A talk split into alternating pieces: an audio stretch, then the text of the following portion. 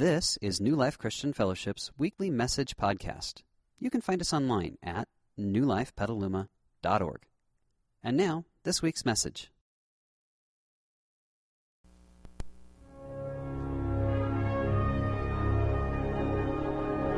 You will travel far, my little Kal-El. But we will never leave you, even in the face of our death. You will make my strength your own. You will see my life through your eyes, as your life will be seen through mine. The Son becomes the Father, and the Father the, the Son.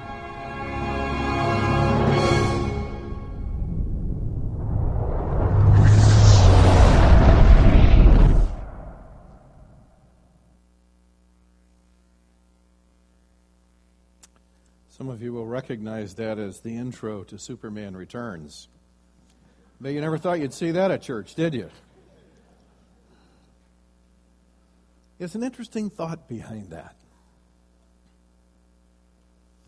If you study history and you study human nature, you find out that there's been a centerpiece of every civilization from the beginning of recorded history to today.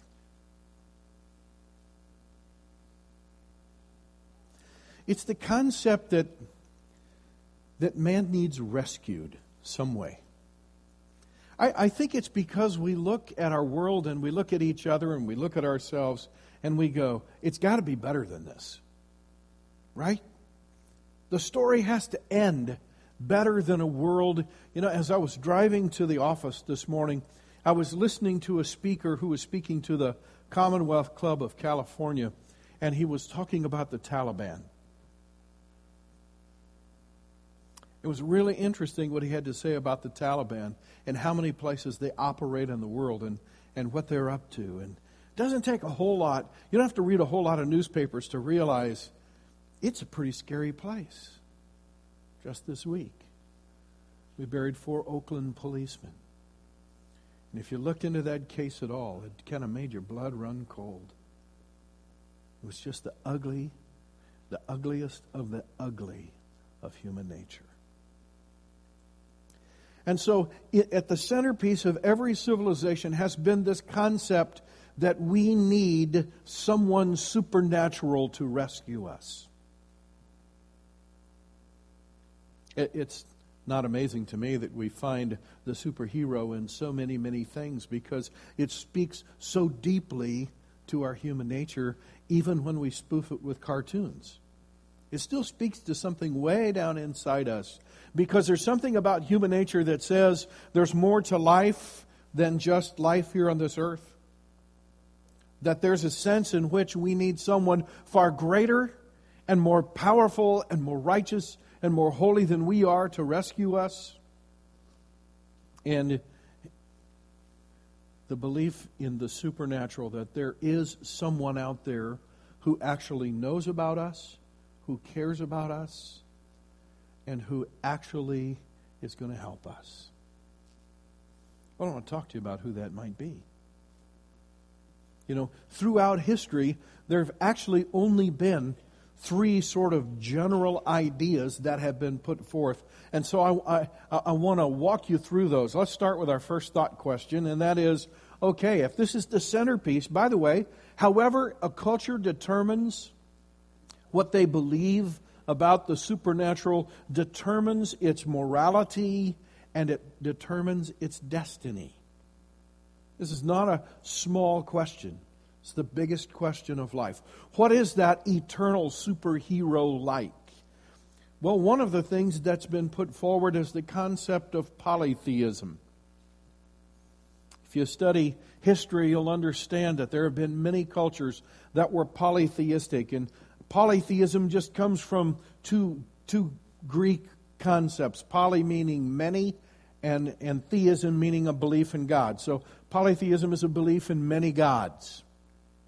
And uh, sure enough, as you study polytheistic cultures, basically what they believe and what they tend to teach is that there's a hierarchy of gods out there, and they're pretty much all power based deities. And they duke it out and fight it out, and whoever wins is on top, and whoever loses becomes a regional deity. And if you want the good life, you have to know who controls what, and you have to know what they demand or desire, because if you don't give them what they desire, you live under their curse. That's polytheism. And every polytheistic culture in the history of mankind has basically believed some variation or form of that. There are polytheistic cultures in our world today, many of them actually.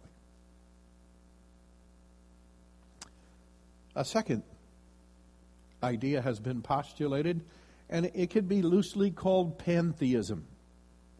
The theism remains the same, but pan literally means all. Okay? So pantheism is a, is a belief that there's not a God or many gods, but that there is a supernatural essence or nature that's in everything. It's in you, it's in me, it's in our world, it's in the Mother Earth. Some of you will recognize that terminology, right? It's in everything. And if you want the good life, you have to get in touch with that divine nature or essence that's in you and that's in your world. And if you connect with it deep enough and you develop it enough, you will eventually become part of it and be absorbed into it. There's all sorts of pantheistic philosophies that are out there today. Virtually all the New Age thinking has pantheism at its core. I mean, you can find manifestations from the people who do all the crystal things and, and believe in the power of the crystal or believe in the power of the pyramid or whatever else it is. It's just all different forms of pantheism that somehow there's a divine nature that's in everything and you got to get in touch with it and live it out. Then there's monotheism. Mono meaning one, and theism still meaning theism. Okay? Got it? So it's the belief that there is one God, and every and there are a few forms of monotheism, principally three, actually. Judaism, Islam, and Christianity. Those are the three major monotheistic religions in the history of mankind. And they will teach you that this God, now they disagree about what that God is like, they all believe there's one God, and they will teach you that this God created everything that exists, and if you want the good life, you need to align your life with His will. I believe there's very good reason to believe that monotheism is actually based on truth, and that the God of the Bible is actually that one God. Now, so you got those three things. How do you decide which is which? Well, that brings up the next thought question how can I make the correct choice? And I want to give you two things. And the first word is the word truth.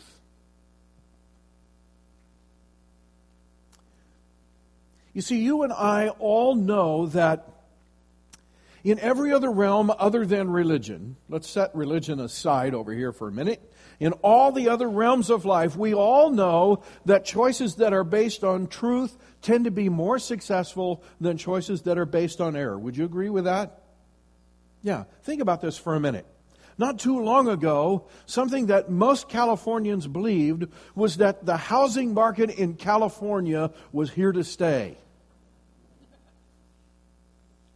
And we invested based upon that belief. We thought, you know, it may not always just go straight up like it's been going up. It may level off for a while, but you know, California, it levels off for three to five years and then it takes off again, but it never goes down. Okay? And guess what? That didn't turn out to be so true, did it?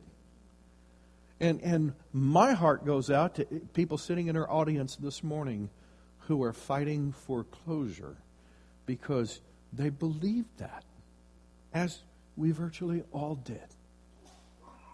You see, when we make decisions that are not based on truth, they end up being unsuccessful decisions and oftentimes very costly decisions. Now, listen, as important as your house is, and it's very, very important, it pales in comparison to the importance of eternity. Would you agree with that? Yeah. So, when it comes to eternity, we don't dare be wrong. It's worth our time to find out what the truth is. Now, Jesus himself said in John chapter 8, he said, You will know the truth. By the way, do, you understand that that's a promise? Isn't it? That's what he said. You will know that he said that to his followers.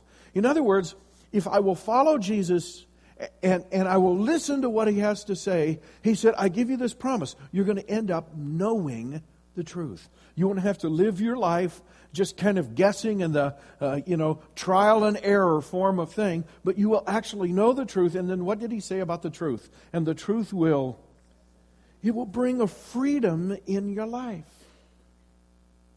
I want to live with that kind of freedom. I want to know that what I'm basing my life on never will change because it's true. It Doesn't have to change. At some points, it may be politically correct, and at other points, it may be considered politically incorrect. But that's because politics changes and cultures change, but they don't always endure because many cultures wander from the truth, and that's why they don't endure. And guess what? Eventually, it all comes back to what is actually true. That's why in this church, uh, we are in a lifelong search and continual dedication to what is true. And I'm, and I'm glad you're part of that.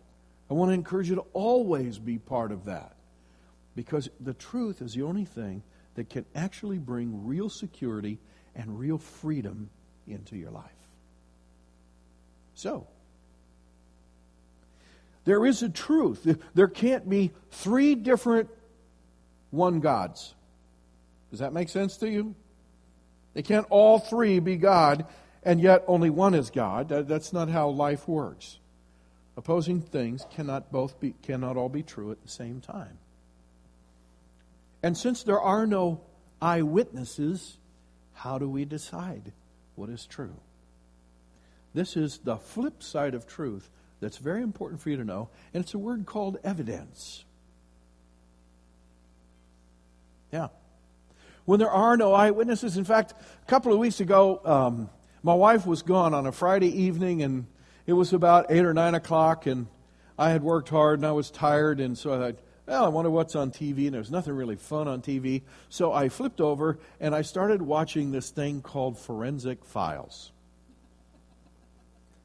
I watched three episodes, back to back to back, right? That was fascinating to me. And I pulled up their website, and honest to God, this is what's on their website. You can go pull it up. It says, no witnesses, no leads, no problem. Why?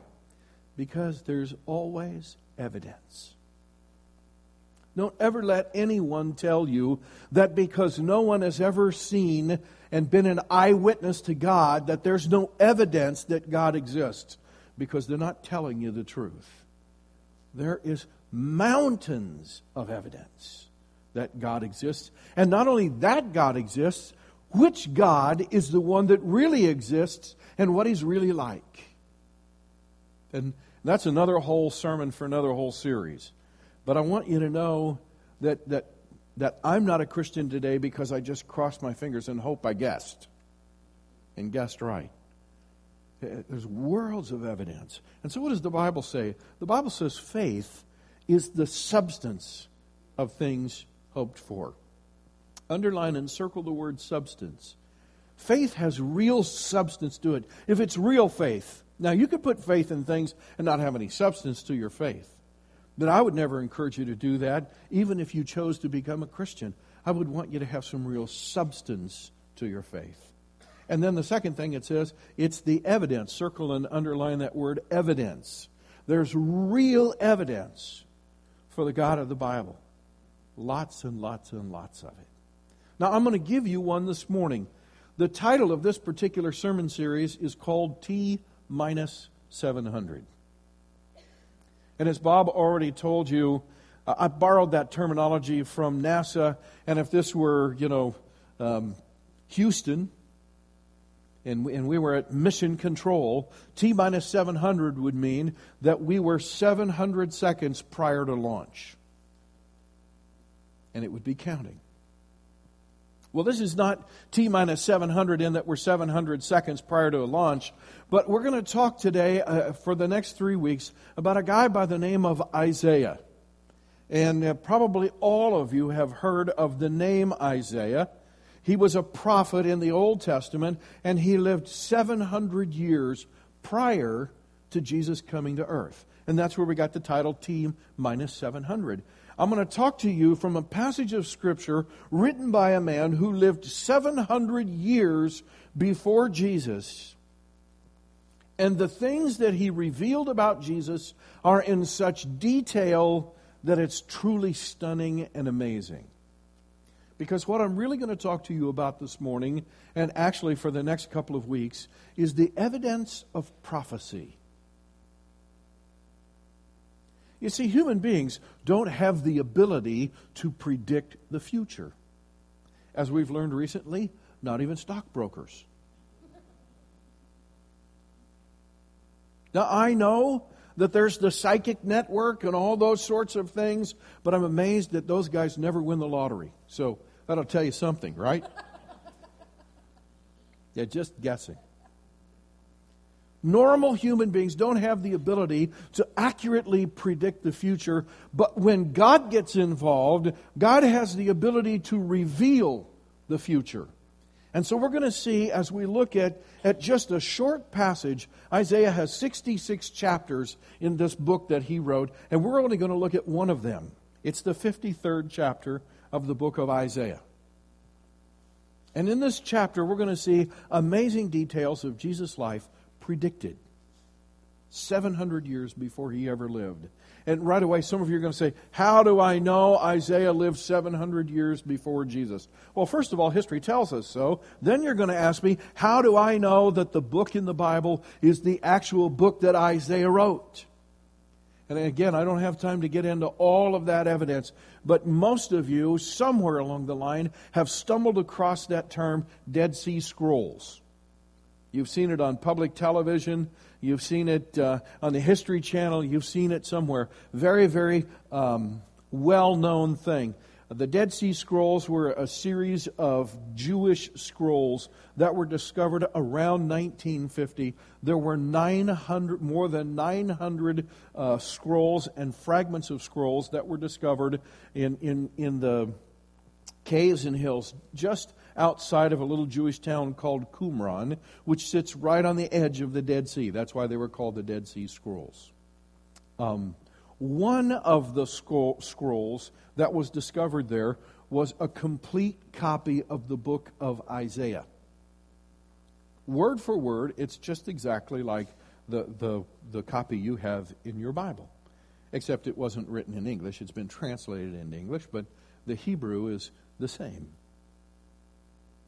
And every scholar, whether a Bible scholar or even an atheistic scholar, they all say that that, that copy of the book of Isaiah dates to at least 200 years before Christ. So, this is not somebody who lived after Christ and wrote it down as if it were prophecy.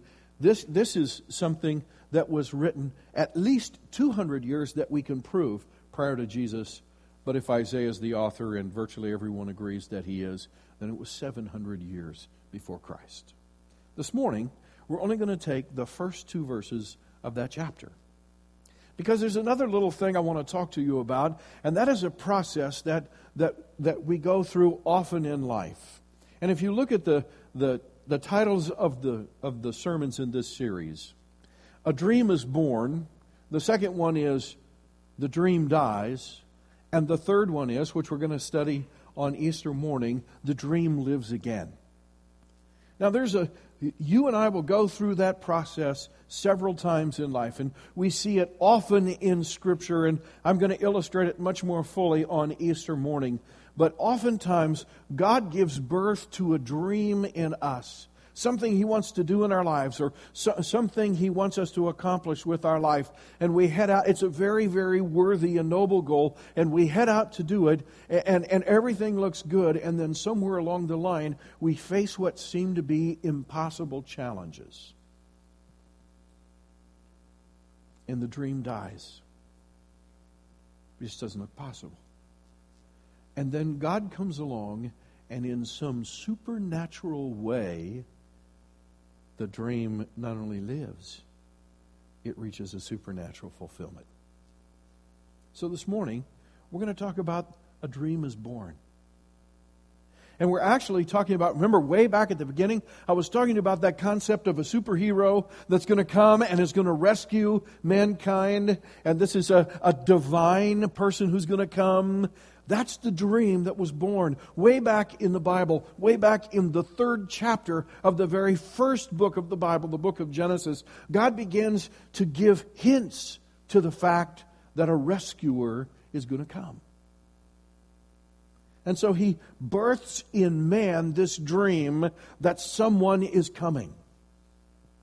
And that someone is not just a person, that that someone is a supernatural someone and in fact, not, not too much longer after that, he started giving rise to the name Messiah.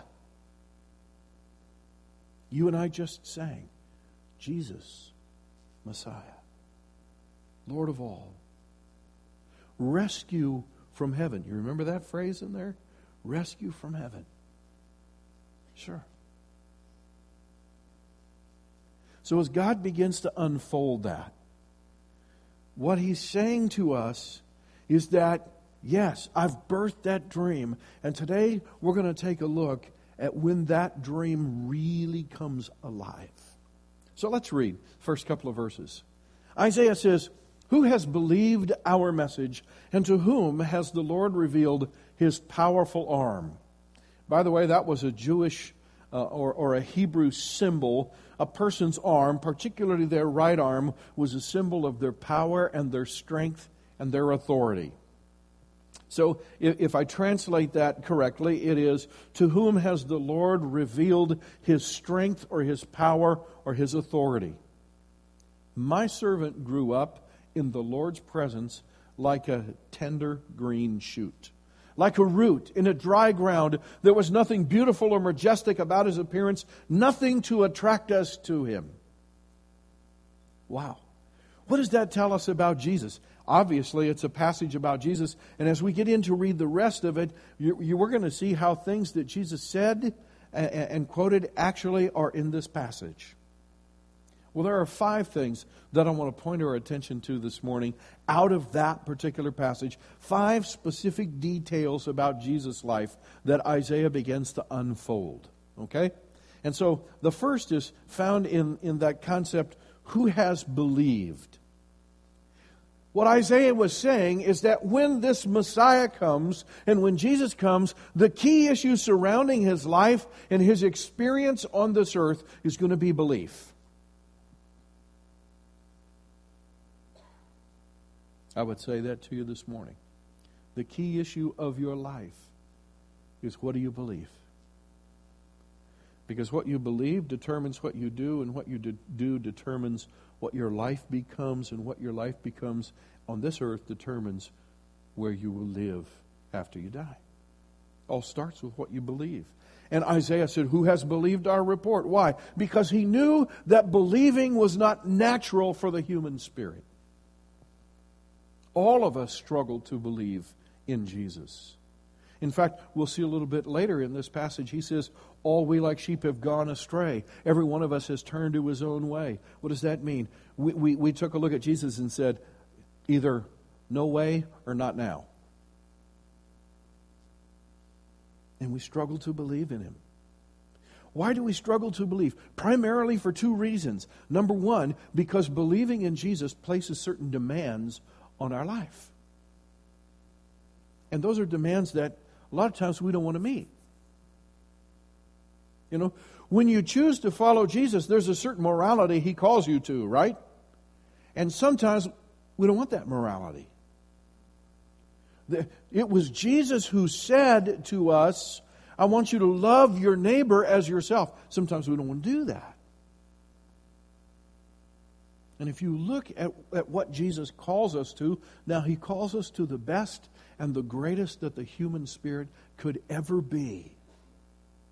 But there are times when we don't want to be the best we can be.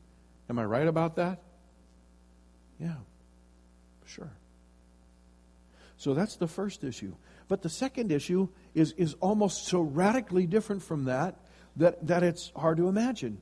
And the second reason we struggle to believe is because what God says to us that we need to believe almost sounds too good to be true that the God who created the heavens and the earth, the God who spoke it all into being, the God who created you, the God that, that breathed breath into your life, the God that gives you life every day, the God that's all powerful, the God that the Bible says earth is nothing more than a footstool to him, that that God would take on human flesh and come to earth and live in, in our world and die in your place and mine. Does that sound logical? It's really beyond what we can comprehend. And you know what I think?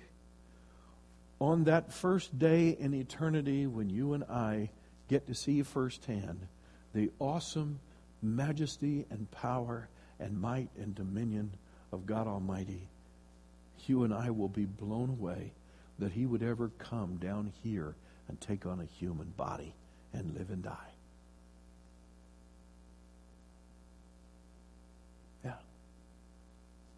But I can assure you, just exactly like Isaiah assured the people that he lived with 700 years prior to Jesus coming to this earth, I can assure you that the key issue of your life and mine is going to be belief. Do we actually and really believe it? So, what's the second thing Isaiah says? Let's take that word revealed says, To whom has the Lord revealed his powerful arm? It's very important that you and I know that everything in Scripture, including what Isaiah wrote here in the 53rd chapter of his book, is something that is revealed by God. It's not something that was discovered or invented or postulated by some human being. Isaiah was not a brilliant dude who sat down, crossed his legs, scratched his head, and said, You know what? I think I'm going to predict the coming of a guy, and I'm going to predict all these things about him that no one would ever imagine. It's not how that works.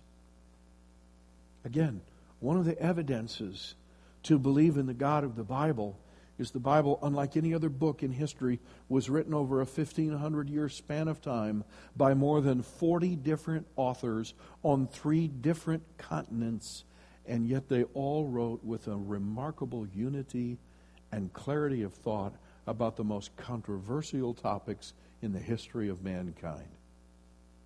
Think about that for a minute. Can you even get 40 people who live in the same place? To agree on the most on the controversial topics of, of mankind. You can't do it. Only God could do that. You see, this is, this is not stuff that's kind of cleverly made up. It's the revelation of God. It was, it was God who said to Isaiah, Hey, dude, pick up your pen and start writing. And here's the first sentence Who has believed our report. And to whom has the Lord revealed his mighty or his powerful arm? Truly revealed by God. What's the third thing that Isaiah says? Grew up. That tiny little two word phrase tells you a whole bunch. It tells you, first of all, that, that well, he says, he uses that concept as a, a tender shoot. That means a baby plant. You know when you put a little seed in the ground and that first little thing that comes up out of the ground that looks kind of like um, it looks like a, a worm that's standing up, right? and you don't know if it's a bamboo shoot or a bean shoot or alfalfa sprout or whatever it is until it takes on a little form. That's, that's the terminology that's used here. A baby plant. You know what Isaiah was saying? That this superhero that, that God's been talking about, that, ha, that He's been predicting now for well over a thousand years, and the superhero that's not going to come for another 700 years is not going to appear as a mighty ruler, but is going to begin as what? A baby. No one predicted that. And yet, even on our stage, we have a manger. Because all over the world, the manger has become synonymous with Jesus. The appearance of the superhero of eternity who started out as a tiny baby boy, as Isaiah said, he grew up because he started out as a baby. What else did Isaiah say? Well, he used that term dry ground. By the way, is that where you would expect to find a tender shoot of a plant? Not exactly, is it? No. And in fact, if you were going to plant a garden, would you go out and find the driest ground and the hardest ground you could find and say, yeah, let me put some seeds here? No. But very clearly, Isaiah said that this superhero would be like a tender shoot in a dry ground. I, I, wrote down in my notes an unexpected location. And sure enough, Jesus was born in Bethlehem, but he grew up in Nazareth. Now, what kind of a place was Nazareth? Well, I want to tell you that Nazareth was considered the wrong side of the tracks. Okay? It was such the wrong side of the tracks spiritually that one day when a friend said, Hey, I want you to come and see Jesus. He's that new prophet from Nazareth. The guy turned and looked at him and said, Are you kidding? Can anything good come out of Nazareth? Now, that's not ex- exactly where you would expect to find the Messiah of the human race, right? And yet, what did Isaiah say? That Jesus' location would be so unexpected, it would be like finding a tender shoot growing up out of dry and barren ground. Because, friends, when God gets ready to do something, He never does it like you and I would. Because if He did it like you and me, we wouldn't know God was doing it, right? We just think some clever human being did it. But when God makes things happen that people can't make things happen, then we kind of wise up and take notice tender shoot, dry ground. So, what's the fifth thing that Isaiah says? Isaiah says this there would be nothing to attract. I got to tell you, when I first read that as a, as a young man, I'm thinking, what? Nothing to attract us to Jesus? There's everything to attract us to Jesus. And yet, what he was saying is, oh, no, no, no. It's not in the usual, normal sense that you and I get attracted to somebody.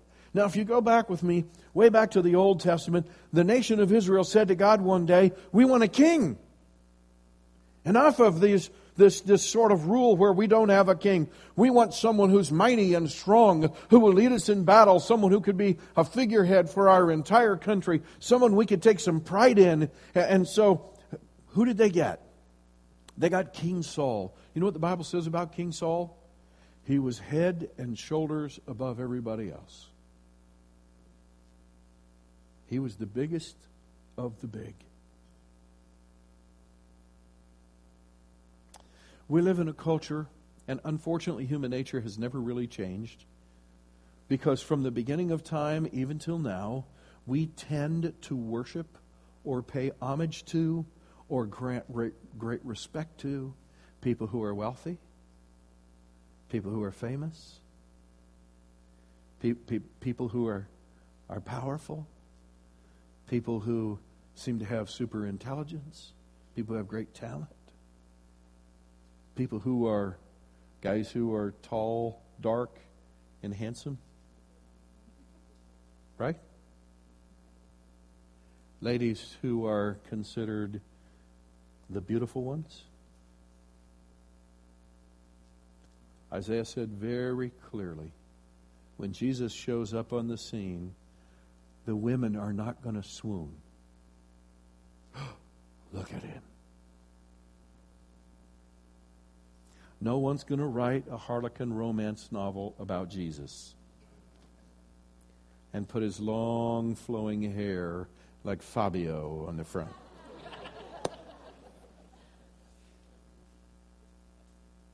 Why? Want you listen. Because what's going to attract people to Jesus is he's going to speak to something not to the flesh, but he's going to speak down to the spirit and the soul of everyone.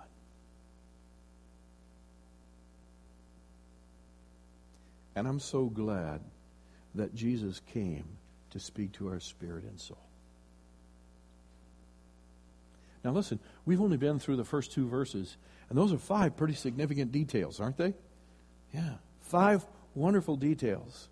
As we work our way through, we're going to see more and more. Why? The evidence of prophecy. And I know that several of you are here, many of you are here this morning, and you're not exactly sure about Christianity. You're looking at it, and, and, and intuitively you think, I think there must be something there. I just want you to know that what we're going to teach you, not just this Sunday, but every Sunday, is, is truth that won't ever change because it's truth that's revealed by God through His Word. That means you can stake your life on it. And not just your life, you can stake your eternity on it. I want to read you one more passage of Scripture. Okay? Here it is. This Jesus came into the very world he created, but the world didn't recognize him. You know why? He wasn't tall enough, dark enough, or handsome enough. Didn't have enough money.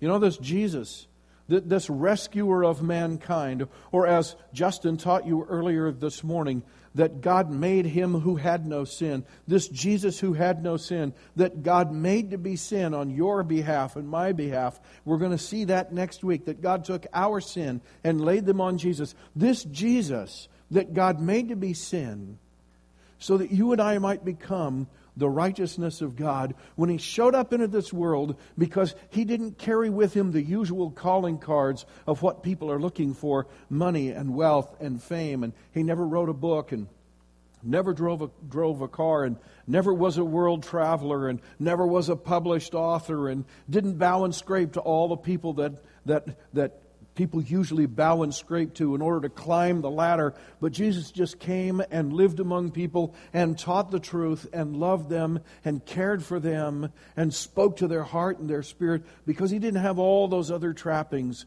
He came to his, wor- to his own world, but the world what? They go, no, no, no, no. We're looking for tall, dark, and handsome. And even they then he, he came to his own people, and even they rejected him. But, this is where this whole passage turns around. But to all who believed him and accepted him, he gave the right to become children of God. Wow. And that's what God offers to us today. They are reborn, not with a physical birth resulting from human passion or plan, but a birth that comes from God. Just this past week, in the prayer requests, there were either four or five people who said, I want to learn how to become a Christian. That's not at all unusual in this church. And I know there are more who, cons- who are considering it. There it is. You know what I wrote in my notes? Our choice. It's ours. That's the choice God gives you today because He loves you. And He says, if you want to be reborn, if you want, if you want to invite me into your world, I will come down into that spirit and soul that Jesus talked to, and I will begin to remake it so that you can become what I created you to be.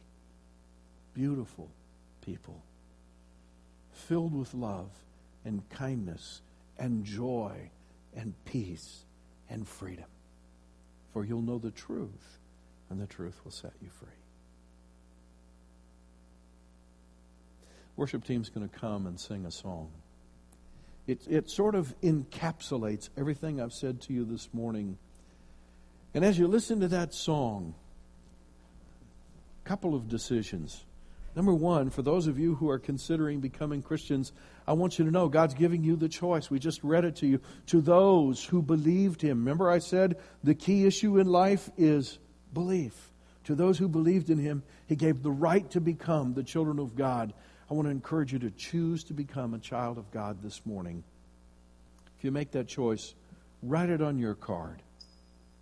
Uh, because we want to come and sit and pray with you and help you understand what that choice means and how it can and how it needs to unfold in your life.